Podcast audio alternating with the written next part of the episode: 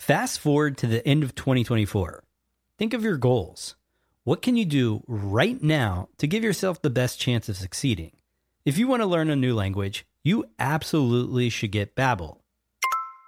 Be a better you in 2024 with Babbel, the science-backed language learning app that actually works. Don't pay hundreds of dollars for private tutors or waste hours on apps that don't really help you speak the language. Babbel's quick 10-minute lessons are handcrafted by over 200 language experts to help you start speaking a new language in as little as 3 weeks. I absolutely love Babbel because their courses help me learn real-life conversational skills. It's so easy to learn how to order food, ask for directions, speak to the locals without having to consult language apps. Babbel has over 16 million subscriptions sold Plus, all of Babbel's 14 award-winning language courses are backed by their 20-day money-back guarantee. Here's a special limited-time offer for our listeners. Right now, get up to 60% off your Babbel subscription, but only for our listeners at babbel.com slash SPP. Get up to 60% off at babbel.com slash SPP.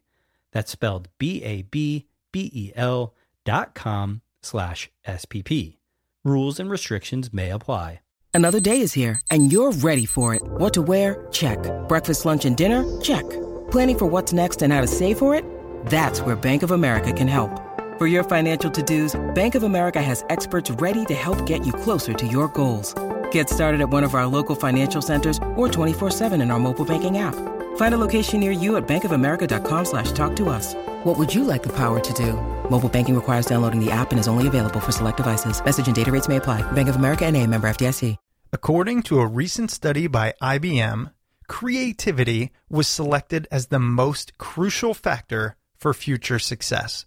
In fact, to quote the study, which was a survey of more than 1,500 CEOs from 60 countries, chief executive officers believe that more than rigor, management discipline, integrity, or even vision, successfully navigating an increasingly complex world will require creativity. So, how are you nurturing your creativity? Besides listening to this show, join us for the first ever Smart People Podcast Mastermind webinar. In this webinar, former advertising senior executive Dave Birss will be telling you the top six ways anyone can become more creative. So head on over to smartpeoplepodcast.com slash birss, B-I-R-S-S, and sign up today for the webinar on March 24th. Again, that's smartpeoplepodcast.com slash birss. Now let's get to the show. The podcast where we talk to smart people, but not necessarily done by smart people. That is an awesome question. This one goes down probably on one of my top five. Hey, I like nutrition. I like to eat food. This is the coolest thing ever. We're going to do this forever. I wish I paid more attention in that class. You know, I'm going to be honest, I don't understand that. As a man, I just I don't get it. Welcome to smartpeoplepodcast.com. Hello and welcome to Smart People Podcast, conversations that satisfy your curious mind. Chris Stemp here, and thank you for joining us for another episode. Excited to bring this one to you today with our guest, David Burkus. So, what are we talking about today? Well, it just so turns out David Burkus, eh, excuse me, Dr. David Burkus, is an associate professor of management at Oral Roberts University, a regular contributor to the Harvard Business Review, Forbes, Bloomberg, etc., and a popular corporate speaker. He's perhaps best known for his recent book, The Myths of Creativity The Truth About How Innovative Companies Generate Great Ideas. However, today, we are probably the first interview airing with him about his brand new book, Under New Management How Leading Organizations Are Upending Business as Usual. You see, the old rules of business no longer apply. And that's what we're talking about. Drawing on decades of research, David has found that not only are many of our fundamental management practices wrong and misguided, but they can be downright counterproductive. And these days, the best companies are breaking all of these rules. So, for example, at some companies, email is restricted to certain hours so that employees can work without distraction. Netflix, for example, they no longer have a standard vacation policy of two to three weeks, but they instruct employees to take time off when they feel they need it. So, in this episode, David explains why companies are leaving behind decades old management practices and implementing new ways to enhance productivity and morale. Again, his new book is Under New Management How Leading Organizations Are Upending Business as Usual. I thoroughly enjoyed this conversation with David, so I'm going to turn it over to him. We mentioned it in the pre roll, but guys, it's almost time. We are 11 days away from a free awesome webinar with Q&A with a former ad executive, creativity expert, TED speaker, author, Dave Birss. To reserve your spot, go to smartpeoplepodcast.com slash birss, B-I-R-S-S, right now. Spots are running out because we've been signing people up for a week. So I just want to make sure you get in and learn the top six ways you can be more creative. And also in that webinar, we are going to be explaining the incredible things we're offering in this mastermind. And keep in mind, right? Like this type of stuff is what companies pay thousands of dollars for. Yes, it's in person, but you're getting this one for free. So again, go to smartpeoplepodcast.com slash birss, B-I-R-S-S, and join us March 24th at 1 p.m. Eastern Standard Time and learn how to be creative. All right, let's get into this interview with David Burkus on how leading organizations are upending business as usual. Enjoy.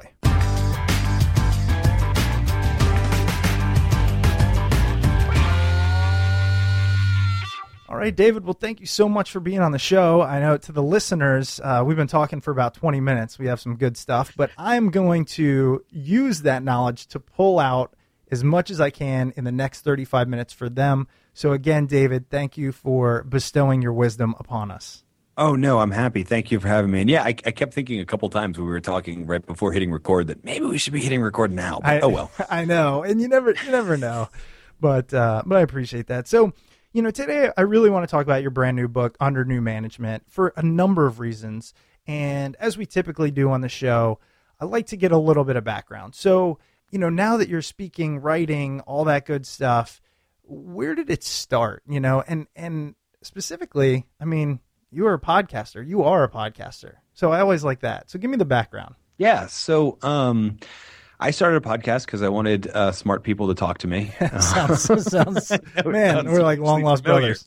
uh, no, so I um, so I graduated university and uh, got a job actually in the pharmaceutical industry. I carried a bag for a drug company. I, I was that well dressed guy who was sitting in the waiting room and got to talk to your doctor before you. Um, and I did that for about five years. Most of the time while I did that, I was also in graduate school. So I, uh, at first, did a master's degree and then later started a doctoral program because I had found out uh, my undergraduate major was in writing, but I found out that my actual interest was in writing about social science and organizational psychology. And so I went to graduate school for that. Um, before you like went crazy, like I was married that entire time, but my wife was a med student, so um, I would work forty hours a week and then go to grad school for twenty hours a week and still have like twenty hours a week to kill before she got home from studying. Wow. Um, so we did all of that, and I because she was in medical school, I had to choose what doctoral program I went to carefully. Like there's there's basically two types of of doctoral programs. You either have the indentured servant model where you're a research assistant or you teach freshman classes while you're doing your research, et cetera. Um, and you get the, the degree for free, but you have to do all this sort of indentured servanthood for like four years, or um, there are ones that are set up more for sort of working professionals, end of year career people who, uh, and end of career people who want to transition into consulting or that type of thing. And so that was the type that I basically had to do and had to pay it myself because I couldn't move because I had a, a, wife in medical school and we couldn't right. just up, uproot her promising career for my crazy idea.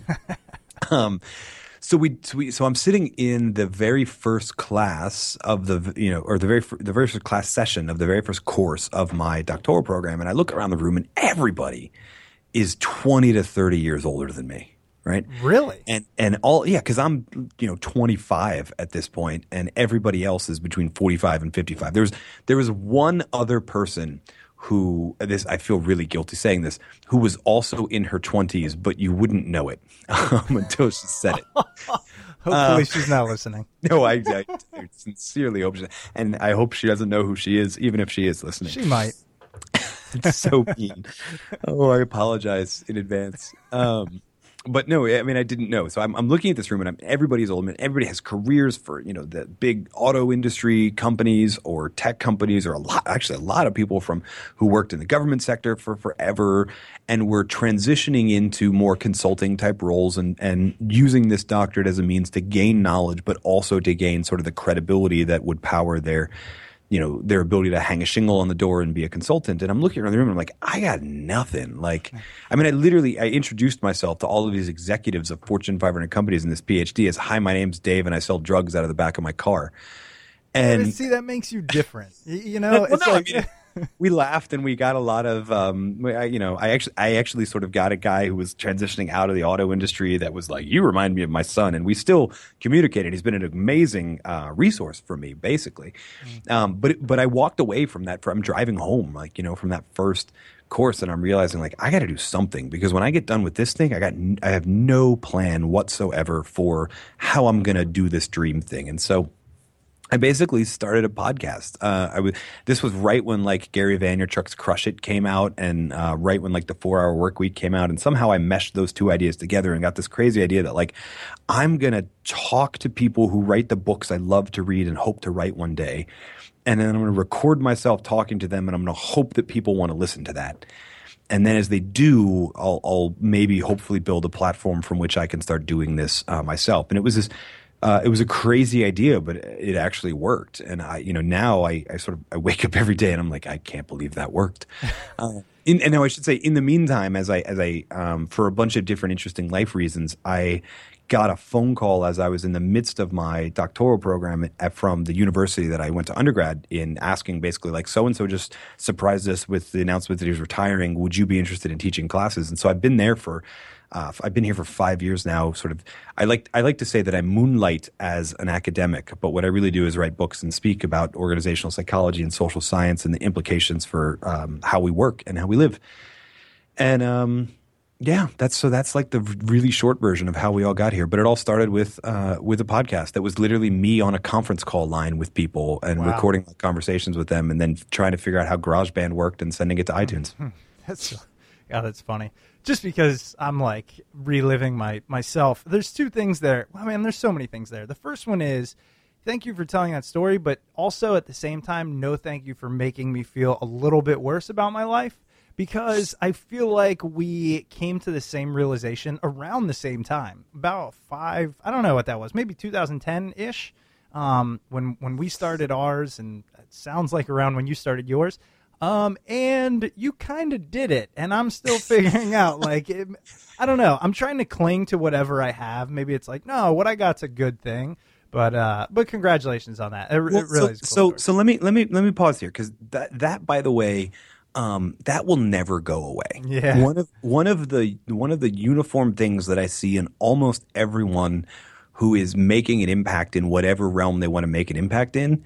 And and by the way, I have no data other than anecdotes to support this. So the academic in me is is mad that I'm saying this, but it's just something I've noticed among achievers, among thought leaders, among people who are influencing their realm is that they are always simultaneously gracious for where they are and frustrated they're not further along.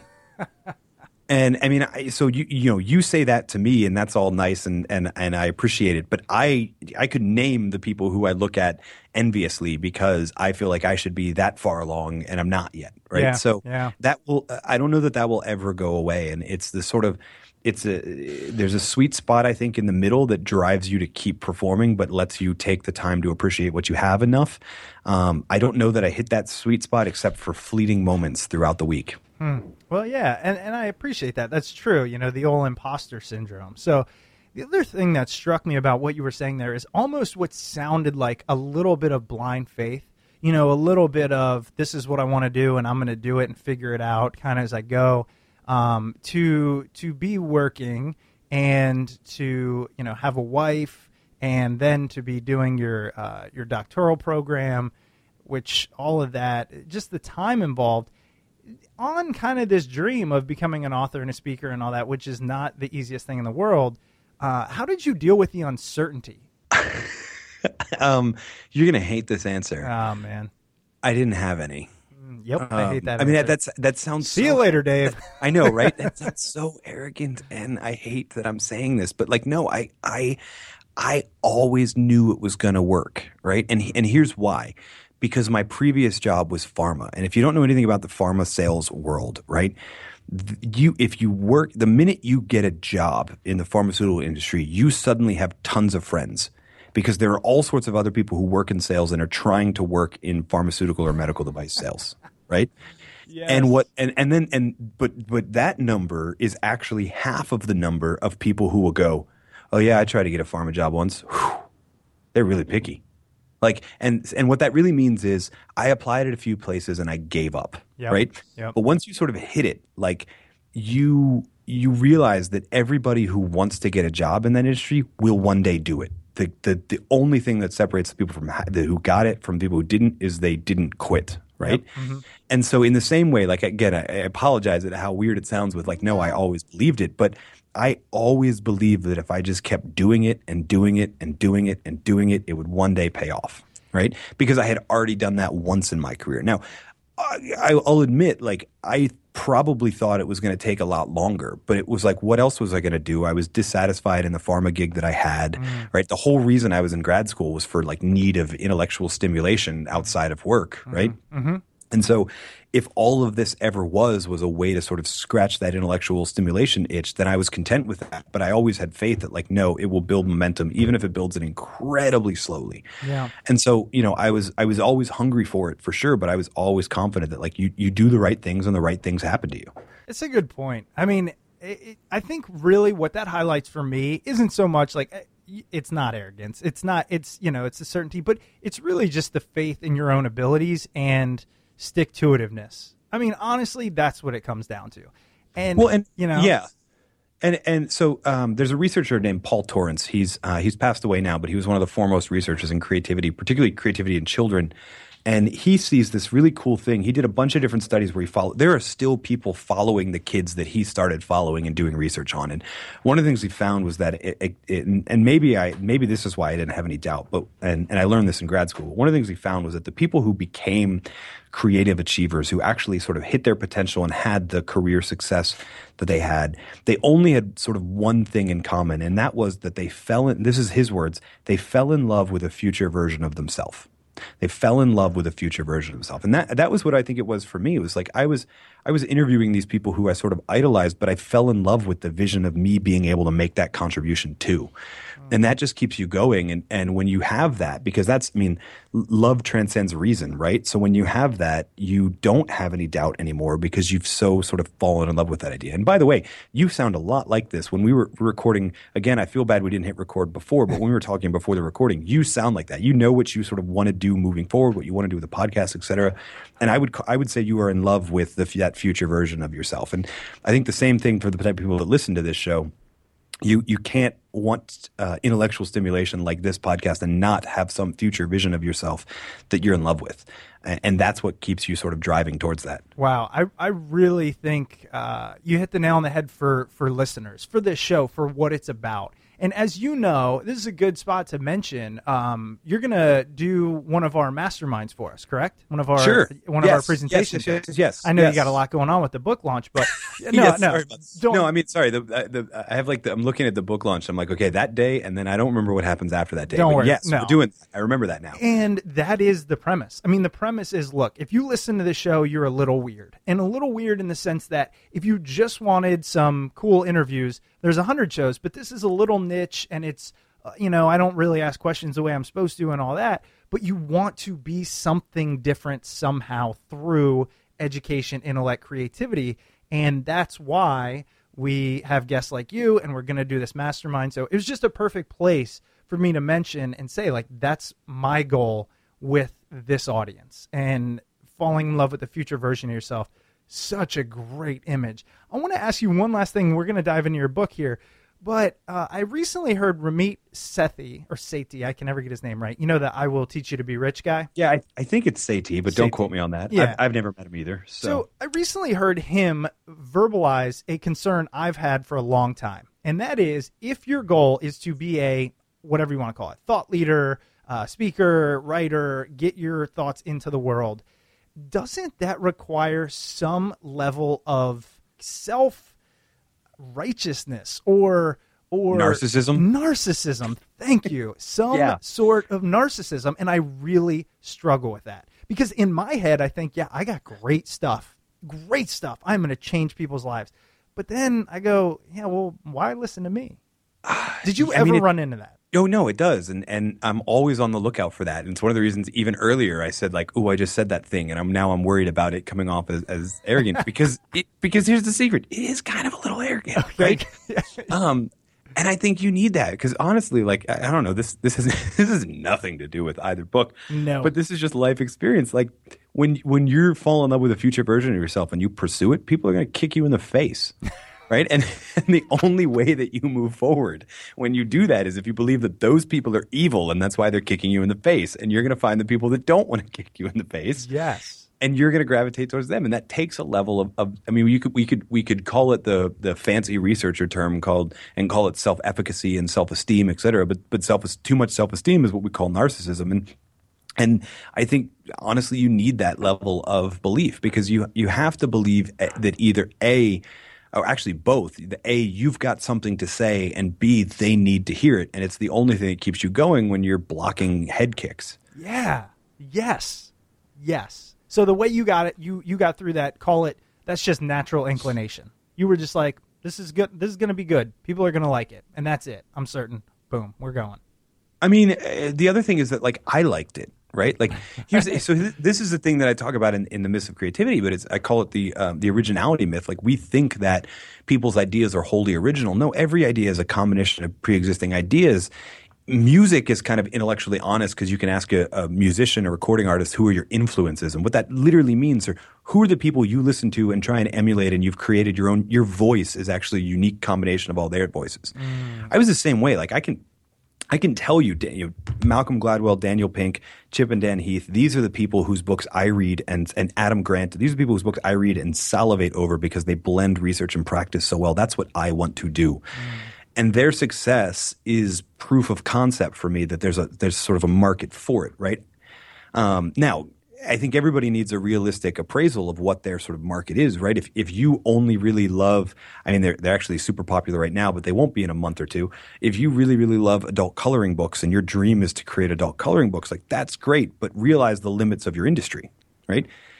It just so happens in my case like there's there's enough people who who want to read those types of books and be influenced by those types of ideas that one more voice to it isn't going to sort of ruin it right? Right. Right. so it, it varies on that but like if you're i mean it's called the smart people podcast. You interview mm-hmm. smart people in the hopes of becoming one of them one day right?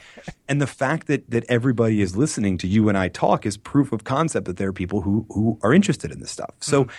You just you you have to end up sort of focusing on that taking a realistic appraisal of like this is the level of success that my influences have had right? And and i don't know that i'll ever get to their level right? But i can i can at least carve a pretty nice niche for myself inside of that broader thing because there's clearly an audience there. I'm a member of that audience. Yeah, I, uh, that's really great. I really appreciate that, and and I want to segue into your book because these are the types of conversations and rabbit holes I'll go down for three hours, but that's not you know maybe maybe for another show. But really, you know we should we'll do two episodes the under new management episode and the people are going to kick you in the face episode You No, I'm know just what? I'm going to title it that. so here's the thing: under new management, how leading organizations are upending business as usual. Here's why I love it: because I effing hate business as usual. I, I mean, it's just true. I worked. Everybody knows this in the finance industry for about five or six years. Suffered like really bad anxiety just because of what business as usual is, and so your book just jumped out to me. And things like the the TED talk you did, the TEDx talk about you know not telling our salaries. Like I don't I don't understand that world. Anyone who has ever asked me anything, how much does your house cost? How much is your car? How much do you make? I'm like this much, this much. I don't care. So that's what jumped out to me about all this. What made you want to put this information about new management, new organizations into the world? So, I mean, for starters, that, right? Like, I, I worked at a, at a knowledge work company, pharmaceuticals, that ran on these sort of old school Frederick Taylor scientific management type ideas because every big organization does that. And then what's, what's funny actually to me, I've, I've noticed this over time, is those sort of old business as usual ideas drive people to go start their own company. And then once that company has any level of scale, they go, oh crap, we need systems. And the only systems they know how to do are those old ones. Old So then- business. I know. Right, I know. so what I um, what I was really interested in is is you see you know right after of Creativity came out and I wrote about a few companies that are doing things a little bit differently in order to bring out the creativity and innovation in their people right so that was on my radar and I'm getting emails from readers and I'm I'm reading you know business publications like Fast Company and Inc and Business Insider and all of these places and I'm reading about these companies that do things sort of differently right but alongside of that I have all of my training in organizational psychology, and I'm seeing some of these, like the salary transparency one. You know, I, I read an article that is in effect like, this company lets everybody know what everybody gets paid. Isn't that crazy? And I go, well, no, there was this guy named John Stacy Adams in the 1960s who wrote this thing called equity theory that theorized that people are always making salary comparisons. And when mm-hmm. they don't have information, they're going to make the wrong comparisons. They're going to be more likely to be dissatisfied. And so, you know, and, and that the equity theory has been, we've spent 50 years researching and proving it. And so the only logical solution to resolving that tension is to just let everybody know. So, and, and in each of the chapters, that's basically kind of what happened is I'm, I'm reading these, about these companies and sometimes you know meeting the the founders of these companies that are departing from business as usual and I'm seeing them through that lens and going, no, these these ideas are more than just kind of like a, a crazy clickbait article on Fast Company. These are are solid based in research more so than business as usual. Because business as usual was is, is a management invented, invention built for a different era, Mm-hmm. right? yep. It was, it was, and Daniel Pink rightly pointed this out in Drive that like motivation systems were designed for the industrial economy, and in the knowledge work economy, they don't work. That transition happened everywhere, not just in incentives, and that's really what this sort of book is about: is what are the other things that need to change because we've made that shift, and what are the changes that are already being made that are in line with research into human psychology and behavior, and what a knowledge work economy should look like. Mm-hmm. Absolutely. And knowledge work economy is something that legitimately I speak on almost weekly. That is what we cover with Franklin Covey. I mean, that's what people are learning. There's there's no systems. And, you know, there's so much opportunity, but without the right systems, it's just difficult. I could not contain my excitement when I read about the customer isn't always right. And, and here's why because literally people have lost their mind. They're like, you know, a box gets shipped from China and it's dented, just the box, not even the product inside is dented. And they're like, I'm to send this shit back. And I'm like, and then, and then companies take it. And that's just crazy to me. That's that. That is something that really sticks with me. Tell us about that. Like, what is the old management, and then who is doing it right, and why now? So, I I mean, with respect to the crazy customers, like I'm not necessarily worried about that unless this happens, and this happens way too often in the customer's always right mentality, which is the guy on the other end of the phone who's trying to make that customer happy that fails to do so, and then gets thrown under the bus by their management um, or someone else. And, and in order to make when that customer appeals to you know, I'm going to call your supervisor, and the supervisor throws that employee under the bus in order to satisfy the customer, now we have a problem, right? Because what uh, what a lot of companies have realized, and my favorite example of this is uh, Vineet Nayar calls it the value zone, but that's that that customer satisfaction happens based on interactions with that front line of people, right? The CFO does not affect customer satisfaction, right?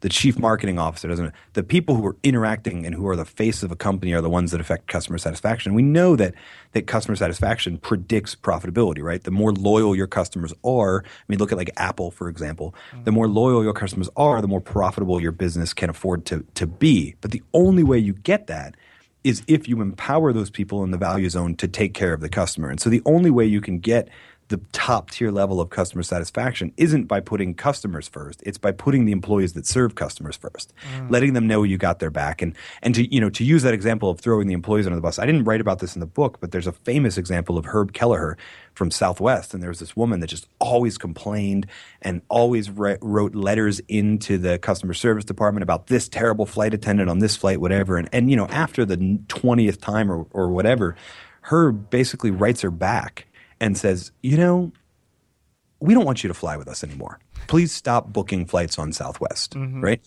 And that's really, I mean, what does that do for all of the people who've been affected by that one person's toxicity? They're now more comfortable with the idea that the empl- that the employer has their back, and so they can do the things they need to do to have the employees back. And that's really what it's about, and that's how you build sustainable customer loyalty. Throwing throwing uh, values on the bus to satisfy one customer, yeah, you get one customer satisfied. But if it's that type of customer, the one you're talking about, that'll return something just because the box was dented, you you probably, I mean, let's be honest, you're probably better off inviting that person to not be a customer of your company anymore, Yeah. and allowing your employees to focus on the ones who will be, del- you know, delightfully satisfied by their performance. Yep. Now I love that, and you know, I, I remembered one of the other reasons that stuck with me is because, as I'm sure you get as a podcast host, you know, we'll get we get a bunch of emails, good and bad, and I I welcome both. Honestly, we've had some of the best emails are people being critical, but the ones when people just want to bitch about things that are kind of just their opinion,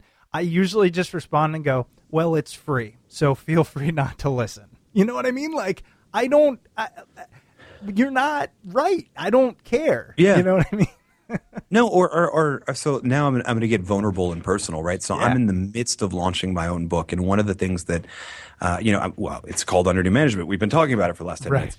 And, and one of the things that you do, and, and you, know, you do it too, is I have, I have an email subscriber list that is people that listen to the podcast and people who um, like my writings and et cetera. And eventually, basically, they sign up to get email updates on like, here's the content that I've created. And, and then you launch, you turn around, you launch a book, and you go, "Hey, you know, I mean, basically, what I, I'm se- yes, I'm sending people a lot of email, but you get, you know, every time I do, I get two or three people who respond and are like, "How dare you ask me to purchase your book?" right? And I, I on it like mo- uh, the the brightest minds have told me to ignore those people. I can't keep from writing them back, right? But really, Right, it's right. not even you know like I, I write back with that same idea of like I've been sharing content for two years, right? And I'm sorry if you feel like me sharing content that I've written is self promotion, but like you signed up for the list, presumably because you wanted me to send you that content. And now here's the way that I can eat and feed my family. It's this book, right? Yeah. And if this book doesn't sell lots of copies, then I can't keep doing all of that stuff. Right. And so, you know, I'm a I, apologies if I offended you, but you're clearly not the type of person who should be getting my emails. I just, I always wonder. I just always wonder like what goes on in that mind. And we don't, you know, not to turn it into a bitch session, but like somebody, somebody commented, they said, "Oh, you know, I've listened for years, but I heard this episode, and now I'm going to have to unsubscribe." And everything about that sentence was wrong. So you've listened Yeah. for years. One pissed you off. You're going. To, you're forced to stop taking my free content. I don't know. Anyways, uh, that's why I love the customer isn't always right, but the, I I was unaware of the the kind of uh, switch you put on it, which was yes, but how does it affect the way management deals with those frontline employees? And that really No, comes totally. down to a culture thing. Totally, totally. And and you know, and to, to to speak on our point about the podcast, about the email list, about the the guy who complains about the box being dented, like mm-hmm.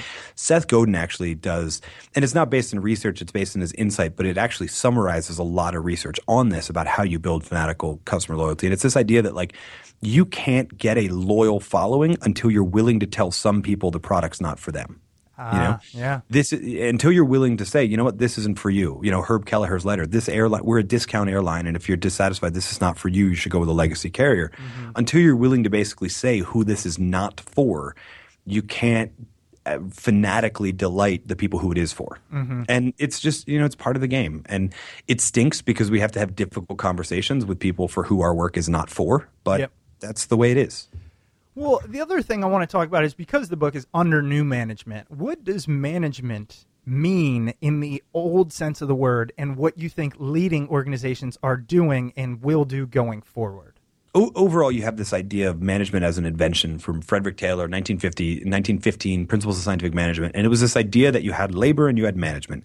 Labor's job was to do tasks. Management's job was to figure out the most efficient tasks to be done and to enforce that standard and to monitor and track whether those tasks were being done. Right? And that worked really, really well when labor knew exactly what to do because management had told them. But then as we move industrial economy to knowledge economy, the, the sort of the the jobs we might call management, right? That doesn't necessarily change. It just because it's knowledge work, because the means of production move from your bicep to your brain, you have to be more involved in making the decisions about what tasks need to be done, right? And so the the power dynamic kind of shifts and management becomes more of a collaborative piece. And you know, there's a chapter in the book called Fire the Managers, which is basically saying that there are some companies and some business models that lend themselves to the idea of self-managed teams, to the people who are doing the work, doing the work of monitoring and tracking progress and all that sort of stuff. It doesn't work for every company, but uh, for every company that shifts from industrial to knowledge work, there needs to be a broader collaboration between the people doing the work and the people quote unquote managing the work um, because it's not it's not observable anymore. When when work gets done between someone's two ears, how do you watch that? How do you how do you measure that? How do you all of those things have to be a much more collaborative conversation when it comes to tracking, et cetera. And I, you know, I I wanted to sort of highlight that point because, and it's the reason it's called under new management and not just like let's get rid of all management because. the activities are still hugely important. And, and, actually, the customers first chapter is a is a great version of that. Like you need management to be accountable and to provide resources to that value zone. You can't do away with it. The value zone needs management to give them the things they need to make customers happy. That doesn't mean managers' jobs are eliminated or unnecessary, it, but it does mean that the nature of their jobs change. It's not about frontline being accountable to you anymore. It's about you being accountable to the front line. Mm, I love that. Did you just come up with that on the spot? Um, maybe the front I. I might have. I might have said that once before, but I was to say, sure, that was, that was impressive. Yeah, we'll go with that. All right. Yeah, no, brand new. You heard it here first on the Smart People Podcast. So the last thing I want to talk about, and I know we're we're wrapping up, but um, this idea of work life balance, call it vacation, call it flexibility, or you know, working from home and all that. Where does that fall into this into this new management theory? I think um, I, well, actually, I think I hate discussions about this, and and here's the reason. I'm glad I uh, asked. I no, I mean, I I think it's different for every person, right? So so when I was married to a medical student and we had no kids, and she was studying and going to classes for 80 hours a week. Had I found a job that engaged me, I'd have absolutely no problem putting 80 hours a week into it, right? Um, now I'm I'm married to an, ER doctor whose schedule's a little crazy, and we have two kids, which means our schedule's even crazier. And I, I sort of find myself in this position where like I'm desperate to want to work more hours a week because I do have that engaging thing that I love doing, and I don't have enough hours in the week, right? And so everybody's balance is different. And a lot of the policies and practices, like e- email is a great example. There's a chapter on companies that ban internal email entirely or others that put sort of limits on when, when it can be sent but all of those limits aren't like you're going to get penalized if you send an 11 p.m. email. It's we're going to configure our system in such a way that if you work late night, that's fine, but you won't disturb other people. And if they need the ability to shut their, their work life off until 8 a.m. the next day, they have it, right? And so it's really about that, about having that broader conversation with your team of people or the team that you're on uh, with okay, where are our lives right now? Where is our work right now? And what does that? Uh, I don't even like using the word balance, but what does the integration of those two things look like for me? Mm-hmm. Because it's different for every single person, and that's really, the, I mean, the core idea in under new management is that in, in, industrial economy in Frederick Taylor's day, we figured out the most efficient way to make a product, and then we asked the organization and the people in it to adjust their lives and work in order to make that product efficiently. So you had people working all hours of the night because to keep the factory running, we needed three shifts, right? Now, when the now when the product comes from between the two ears of the people, we need to shift the single sort of design element from product to person because we need the people to make the product. And so we need to be making design decisions based on that, those sort of people. And there are some broad things we can do that apply to all people, but in reality, every organization is different because it's full of different people. And so there's a deeper conversation that needs to happen about what's right for us, not necessarily what's right for the product because the product comes from us, and what's right all of the time because we're not every company, we're our company. Perfect. I mean, really, I was thinking about it the way it uh, kind of mimics my, my thought process and, and companies I've worked for the idea being to give the people who are the asset and their ability to think and create, innovate, execute, what we talk about at Franklin Covey, give them the best space to do so and then an environment in which to put it out there. And I guess a lot of that probably comes down to the way it's communicated throughout the culture and the management. Would that make sense? Yeah, no, totally. I totally agree. Dave, again, the book is Under New Management How Leading Organizations Are Upending Business as Usual. Really incredible stuff. Obviously, extremely pertinent. is there anywhere else? You do a lot of writing. It's fantastic. Tell our listeners where they can find you, sign up for you, follow you, all that good stuff. Um, I mean, the absolute best thing to do is head over to davidburkus.com. Um, why? Because wherever you like to connect, Insta, Face, Snapgram, whatever, it's it's all there. Um, we also have a ton of resources based not only on under new management but on um, the myths of creativity. And so you're on the fence about wanting to check out the book, et cetera. I've got a ton of free resources for you there at davidburkus.com. And so um, I would head over there first, and then any questions, any conversations you want to have based on this interview or based on the book or whatever, and it's freely, uh, it's very generous how to get a hold of me. It's right there. So, um, yeah, let me know. And I would love to keep the conversation going with anybody that's willing to talk. Well, I'm sure you'll hear from them again. Thanks so much, and we'll we'll talk soon. Um, you know, once things cool down, we'll have you back on the uh, on the webinar workshop. Yeah, I'm looking forward to it. Awesome. All right, thank you so much. I'll talk to you soon. Thank you. All right, have a good one. Welcome back. I hope you enjoyed that episode with David Burkus. His book, Under New Management How Leading Organizations Are Upending Business as Usual, comes out on March 15th and is available on Amazon and at your local bookstore. If you do decide to purchase through Amazon, don't forget to use the Smart People Podcast Amazon link located at smartpeoplepodcast.com slash Amazon. If you're looking for other free and easy ways to support the show, please head over to iTunes and Stitcher and leave a rating, review, and comment over there. If you'd like to reach out to the show, shoot us an email at smartpeoplepodcast at gmail.com or message us on Twitter at smartpeoplepod. Don't forget to sign up for the Smart People Podcast Mastermind webinar. Head over to smartpeoplepodcast.com to see all things Smart People Podcast. Stay tuned, and we will see you all next week.